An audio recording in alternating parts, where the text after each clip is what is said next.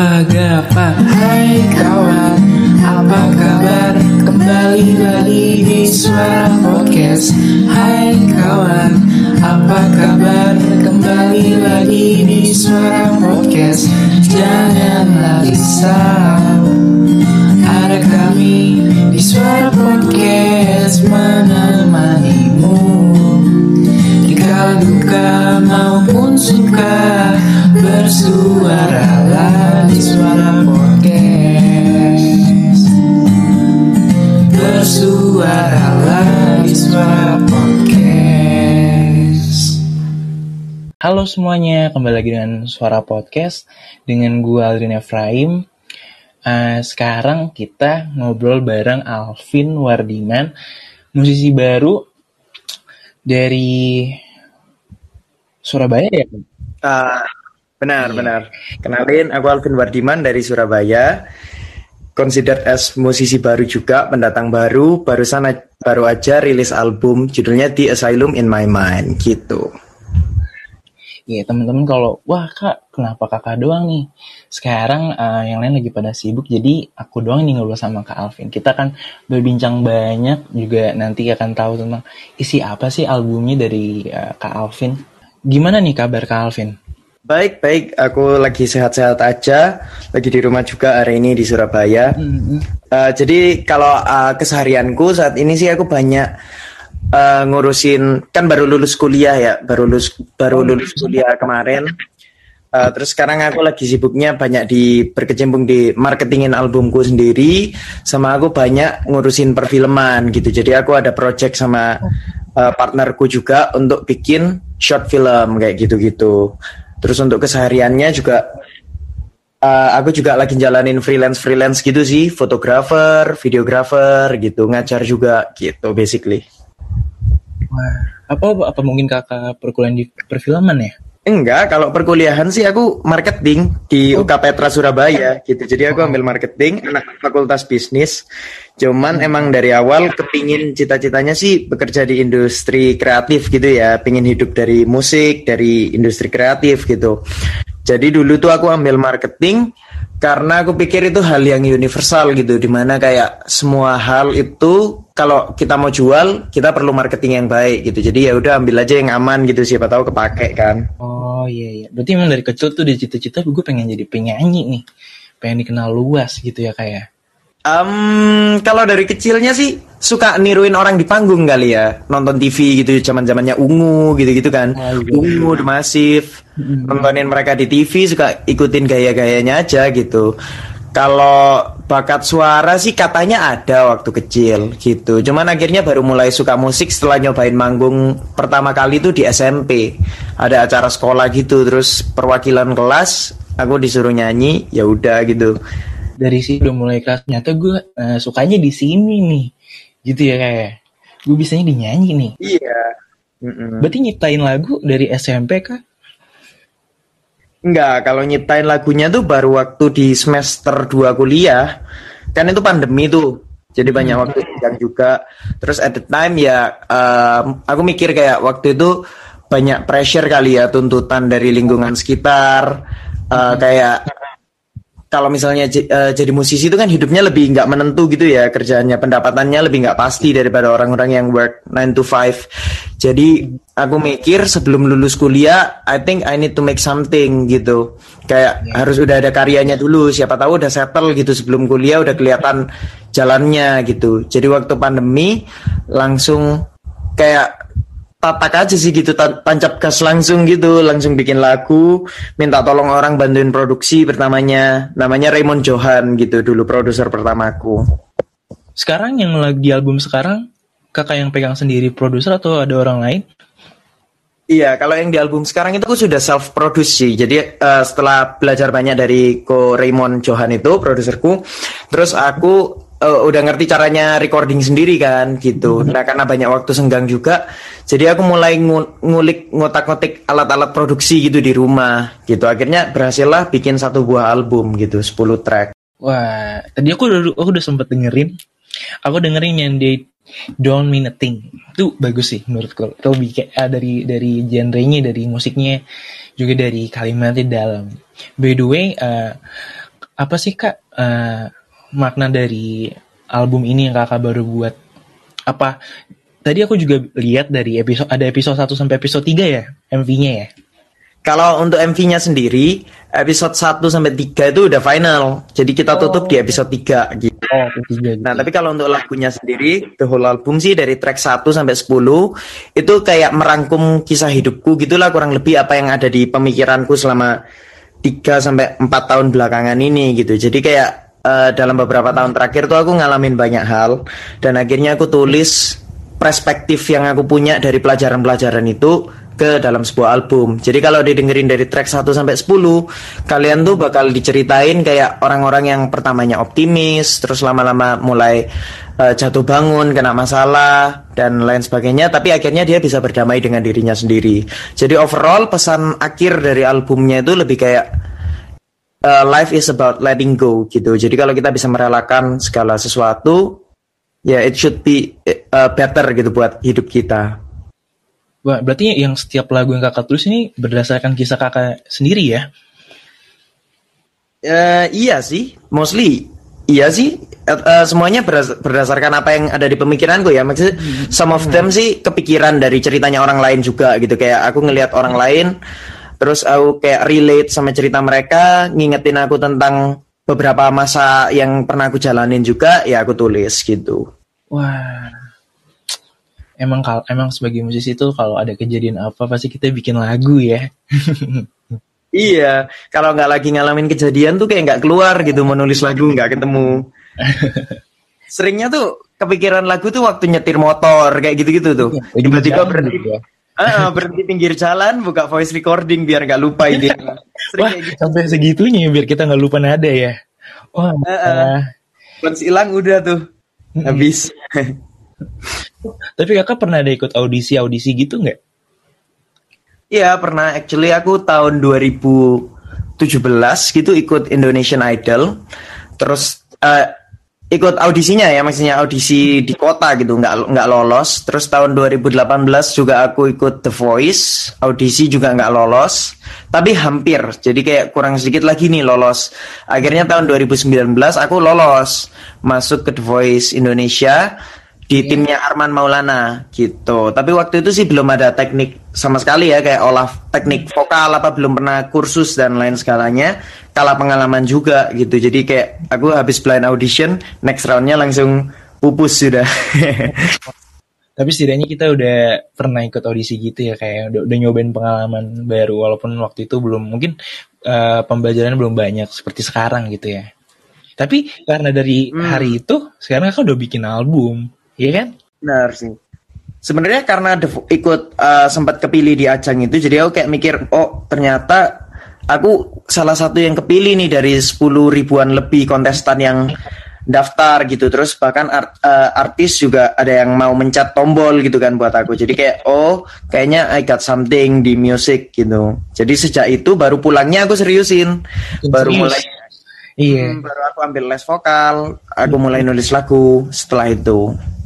Wah. Dari dari 10 track yang kakak bu- bikin nih, satu lagu yang paling kakak suka apa? satu lagu yang paling suka ya. Kadang sebenarnya ganti-ganti sih, based on nggak tahu ya. Kadang lagi yang lagi ingetnya yang mana gitu. Kadang bisa favorit. Cuman kalau untuk saat ini banget, mungkin aku list kali ya. Mungkin kayak top 3-nya gitu. Top 3-nya yang aku paling suka tuh Boleh boleh. ada Smile Again, Ah. Grief, sama They Don't Mean a Thing. Ah, tapi yang hari ini aku lagi paling seneng tuh Story of June. Nggak tahu kenapa lagi kayak Ini tuh yang track 10 ya kak ya? Iya benar. Track penutupnya itu aku lagi paling seneng nih sekarang. Wah, coba kita dengerin satu lagu di Thing ya kak ya? Di Thing boleh boleh.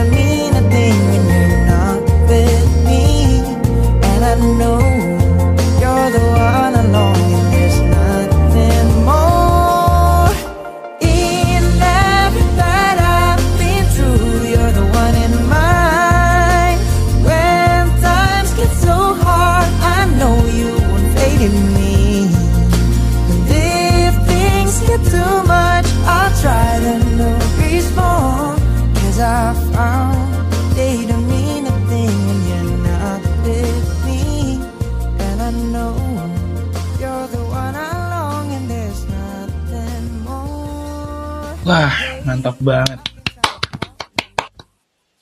They Don't Mean a Thing ini, ini Thank you, salah thank satu you. favorit pas tadi baru ini aku baru banget buka ya. Eh, aku udah buka semua sih dari 10 track. Aku aku juga suka eh, They Don't Mean a Thing, Story of June, Grief sama The Light. Tuh favorit saya tuh. Tapi yang lebih favorit They Don't Mean a Thing. Ini kalau kakak Ah, see, bikin lagu yang Kenapa? They Don't Mean a Thing itu di mana bikinnya? Apalagi di jalan kayak motor tadi atau lagi ngapain gitu? Hmm, oh kalau They Don't Mean a Thing tuh aku inget aku kepikiran melodi utamanya tuh eh, apa ya waktu home workout sih di rumah jadinya. Pertama kepikiran mulai dari beat drumnya dulu. Oh dari beat drumnya, baru Hmm. dari eh, pianonya gitu ya? Udah kepikiran beat drumnya, iya terus aku kepikiran bunyi ininya sih glockenspiel yang ding ding dering yang itunya tuh Ah iya iya iya. di Baru intronya. berarti liriknya belum kebuat ya waktu itu ya baru drum beatnya doang ya? Belum, jadi kayak as a musician gak tahu ya kadang random sih aku kayak kadang aku kepikiran liriknya dulu, kadang kepikiran satu tema lirik, terus aku kembangin cari nada yang tepat, atau kadang aku kepikiran musiknya dulu baru baru nanti liriknya terakhir lah belakangan kayak gitu. Oh berarti ini album perdana atau sebelumnya kakak udah punya lagu dulu single? Kalau sebelumnya aku udah punya beberapa single, kayak aku udah nulis sekitar mungkin 8 yang original song under namaku ya. Terus kayak ada juga yang aku ngeproduserin buat orang, nulis lagu buat orang juga ada beberapa. Wow. Baru akhirnya aku rilis album perdana gitu. Wah. Gimana kak? Maksudnya pas bikin album ini ada kesulitan nggak saat ngeproduksinya? Ada yang, aduh kayaknya di bagian mungkin waktu bikin musiknya atau mungkin di bagian uh, pemasarannya ada kendala di situ nggak kak? Oh pasti sih banyak banget. Kalau album tuh mulai dari pertama du- waktunya gitu. Jadi kayak aku mulai ngerjain album ini tuh di awal Februari gitu. Karena eh, di awal Februari tahun 2022 gitu. Aku mulai ngerjain track pertama Why Don't We Give It a Go. Nah terus udah selesai, aku break dulu sampai kurang lebih bulan mungkin bulan-bulan Mei gitu. Soalnya aku ngerjain dua original soundtrack buat eh, film-film lain gitu, film pendek lain. Wow. Dua. Jadi kayak waktuku kepake untuk itu. And then aku masuk ke bulan sekitar Mei Juni gitu, aku kayak mulai ngediscuss gitu sama temanku kalau misalnya aku mau bikin MV dengan eh, kayak aku mulai ngumpulin kru kayak eh, kira-kira kita bakal nyamannya tuh syuting di di mana nih kan bareng krunya anak-anak kampus rata-rata. Kayak nyamannya kita syuting di bulan apa kira-kira. Terus kayak direkturku bilang eh, si Marcel Joel Netan ya direktur MV ku sama Priscilla Christy dia kayak bilang paling betternya syuting di Januari gitu. Waktunya anak-anak pada libur kuliah. Jadi kita kayak aman nggak nggak mungkin keganggu kan.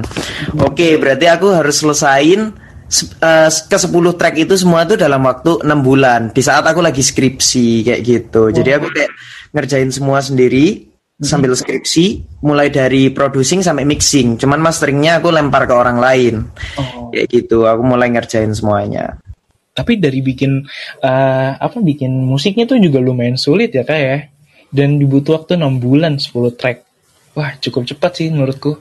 Iya itu consider cepet sih. Cuman kadang kalau misalnya kayak buntu gitu ya, ya udah kayak yang penting kayak kalau buntu nggak dipaksain sih gitu. Hmm, nah, ada nggak pas project ini pas kakak lagi 6 bulan itu aduh, aduh gue stuck stuck dulu nih lagu apa tuh yang yang paling menurut kakak yang paling susah dikerjain di album ini lagu apa? Yang aku paling kayak nggak dapet gongnya tuh di Why Don't We Give It a Go sih. Nggak tahu somehow di track-track lain tuh aku cepet nemuin kayak pace-nya gitu eh, bagian lagunya dari verse ke ref ke mana kayak oke s- everything sounds fine gitu. Tapi kalau Why Don't We Give It a Go? Itu kayak waktu masuk ref kok nggak kayak ref waktu masuk ref kok kurang menggelegar kayak gitu-gitu. Tuh nggak nemu-nemu tuh sampai revisi mixing tuh ada tujuh kali lebih kayak gitu untuk lagu Why Don't We Give It a Go. Kalau buat aku sih at the time waktu buntu aku selalu pindah ke track lain sih. Oh langsung kalau pindah ke track lain, aku ngerjain yang lain dulu. Nanti setelah track itu selesai, baru mungkin aku lihat lagi nyelesain, berusaha nyelesain track yang aku lagi buntu kayak gitu. Cuman kalau dari aku sih kuncinya pastinya disiplin dan konsistensi kayak mau semales apa pun hari itu aku pasti duduk untuk studio session gitu untuk aransemen. Entah track keberapapun itu tapi aku pasti duduk ngeluangin waktu mulai dari siang sampai agak malam untuk ngerjain lagu gitu. Wah, berarti kakak udah kenal musik itu di awal SMP ya? benar Baru di situ, wah gue nyata suka dalam musik nih. Berarti Mm-mm. dari situ emang sebelumnya udah suka dengerin lagu ya? Iya, ben iya benar sih. Cuman kayak perjalanannya untuk akhirnya mantep di musik itu juga takes time. Lebih kayak dulu tuh sering pentas-pentas gitu kan di sekolah gitu. Terus kayak setiap kali kayak ah kayaknya udahan deh gitu. Tapi terus ada aja yang manggil gitu.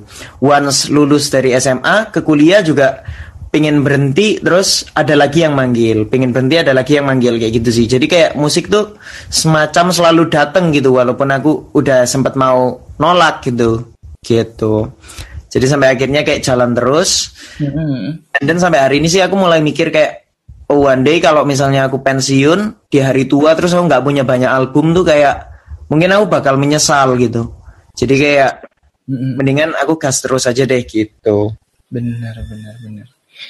By the way nih kak, ke depannya ada project apa lagi? Apa ada mau dibikin album kedua atau single? Eh, kalau bikin lagu dalam format single ataupun album berikutnya itu pasti sih aku pasti bakal kerjain lagi. Cuman untuk topiknya apa masih belum kepikir nih kalau untuk album. Kalau upcomingnya nih single ada aku kepingin buat bonus tracknya dari album The Asylum in My Mind. Jadi kemarin kan udah rilis 10 track original song baru. Nah sekarang kepingin rilis satu lagi sebagai bonus track buat si The Asylum in My Mind gitu. Tapi aku belum mulai produksi.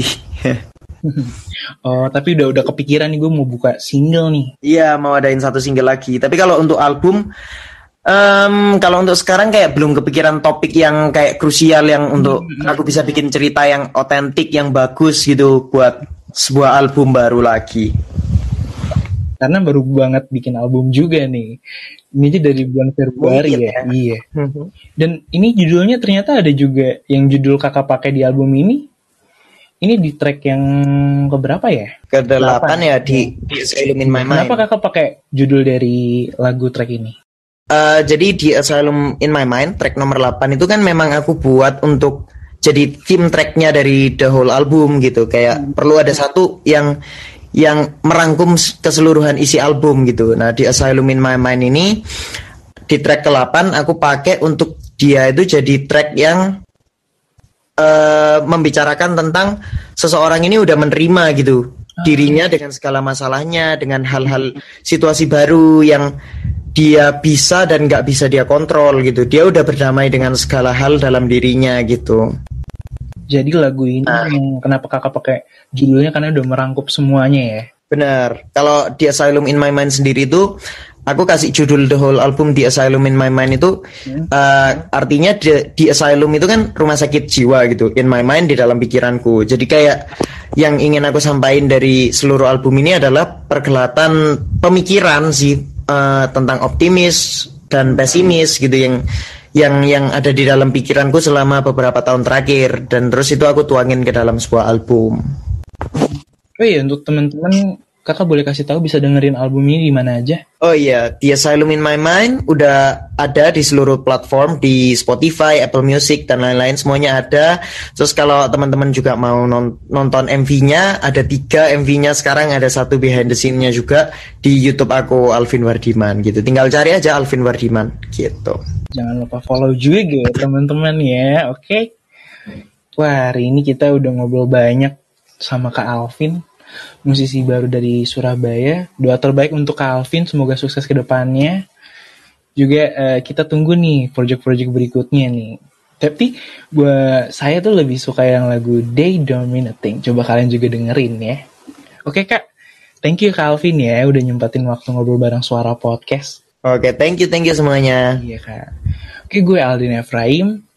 Eh, abis ngobrol dengan Kak Alvin, eh, mungkin kalian juga kepo. Bisa kak? Eh, Instagramnya apa? Instagramnya sama juga Alvin Wardiman, di follow ya. Itu kalau kalian kepo langsung klik di situ. Oke, gue Aldin Efraim. See you the next time and episode. Bye bye. Magapa Hai kawan Apa kabar Kembali lagi di suara Podcast lagi di Suara Podcast. Janganlah risau Ada kami di Suara Podcast Menemanimu. Di kala duka maupun suka Bersuaralah